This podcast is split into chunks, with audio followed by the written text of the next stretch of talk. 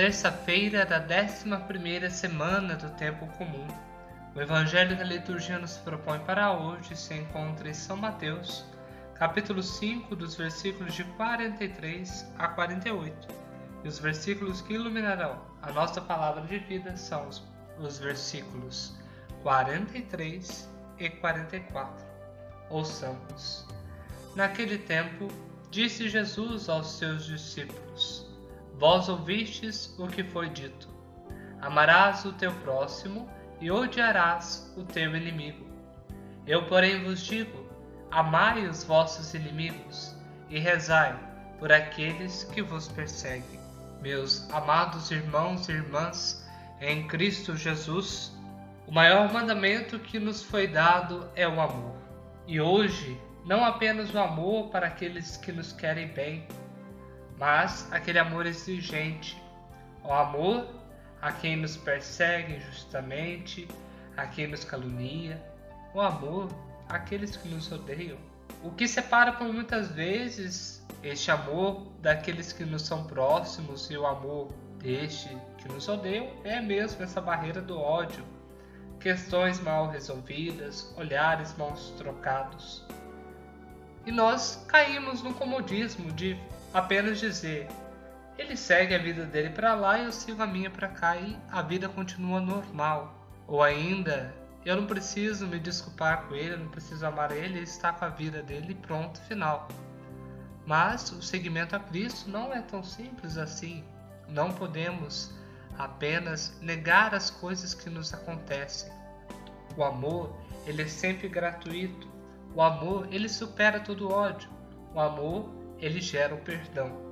O próprio Deus, que é todo amor, teve de enviar o seu próprio Filho para nos salvar, nos redimir. Filho que foi entregue nas mãos de seus perseguidores, daqueles que mais o odiavam, mas que em nenhum momento desejou o mal para eles. Pelo contrário, Jesus na cruz pediu misericórdia por todos aqueles. Pediu, Pai, perdoa-lhes, eles não sabem o que fazem. Cristo, ao dizer amarás o teu inimigo, quer colocar abaixo todo esse sistema que prega o ódio. E, infelizmente, ainda presenciamos este ódio, muitas vezes presente na mídia e principalmente nos dias atuais pelas mídias sociais. Os assédios morais de tantas pessoas, sobretudo entre adolescentes, tal prática que denominamos na atualidade como bullying. Ódio que corrói a vida de tantas pessoas. Não podemos aceitar isso.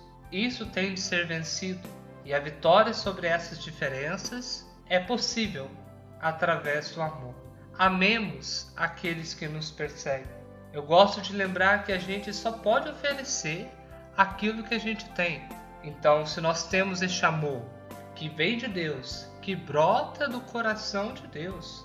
Nós devemos espalhá-lo a todos, e principalmente àqueles que não têm esse amor, aqueles que não compreendem a misericórdia de Deus, não compreendem que o perdão brota deste amor, que perante Deus nós somos irmãos, nós caminhamos juntos para a salvação.